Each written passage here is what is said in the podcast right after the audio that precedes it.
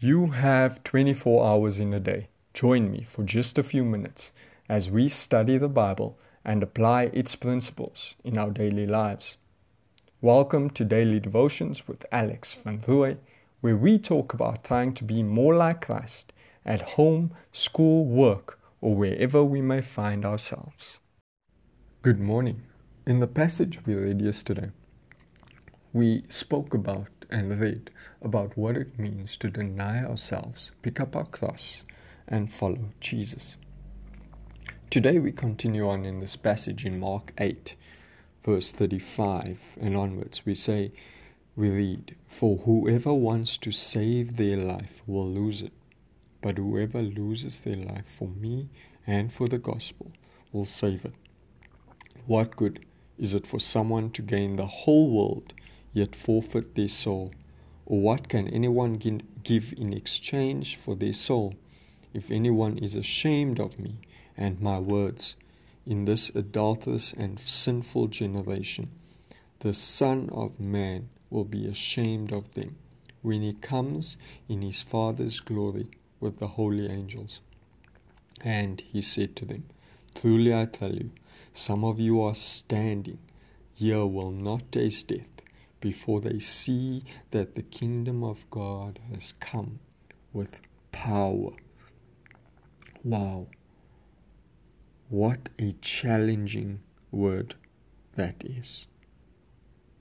You know, at, at this time, Jesus was speaking to some of the first century believers as well as his disciples.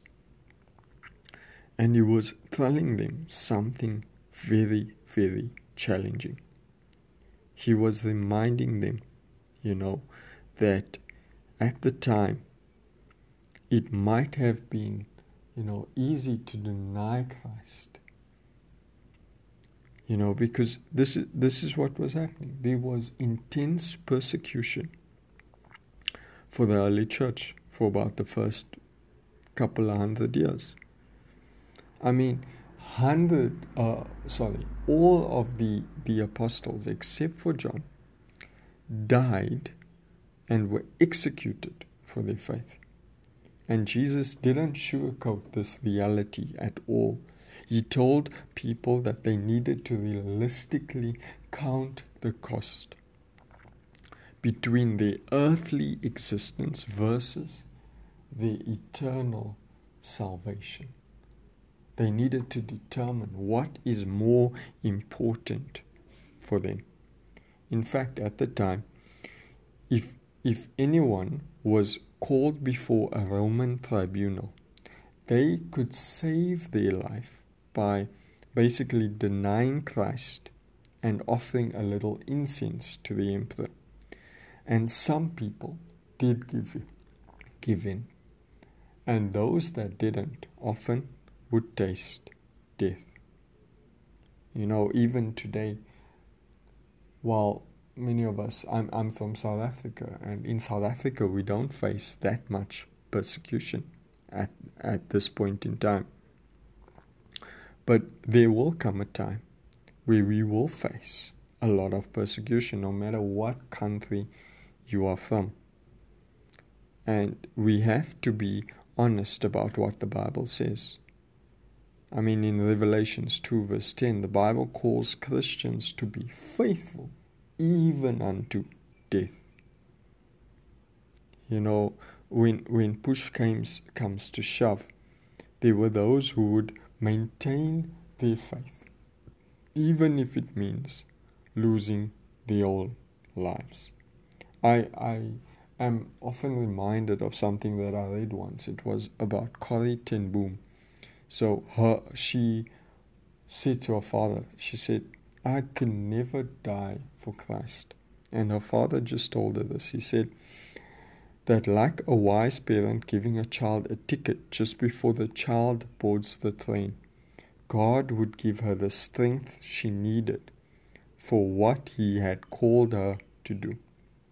And so for her, it was to spend many years in a concentration camp. You can imagine. It's quite tough.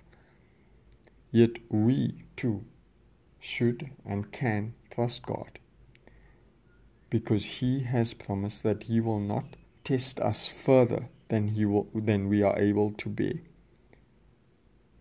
and that God will keep us firm until the end. In closing, I, I want to say this following Christ is sometimes going to call us, call on us to make sacrifices of so many things. We are going to have to deny ourselves of many comforts of life and accept to go through challenging circumstances for the sake of the gospel. Finding our lives is keeping away from, from all the things that call us to sacrifice and call us into self denial. Finding our lives is saying that we will rather do these things that are fun in this world, these things that are easy in this world, rather than denying ourselves. You see, to lose our life means we are willing to follow Christ at whatever cost.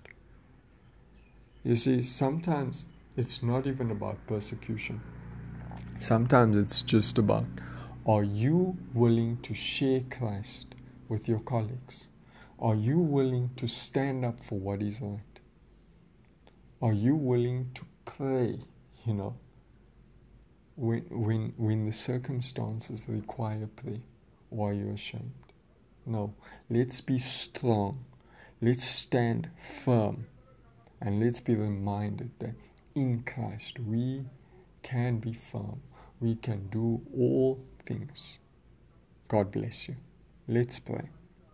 Father, today I pray that you would help us to stand firm in you. Lord, help us to be strengthened in you. Lord, and help us to choose you always. Father, you have been so good, so gracious to us, and I am reminded that you love us so deeply. Help us to love you too. I pray this in Jesus' name. Amen.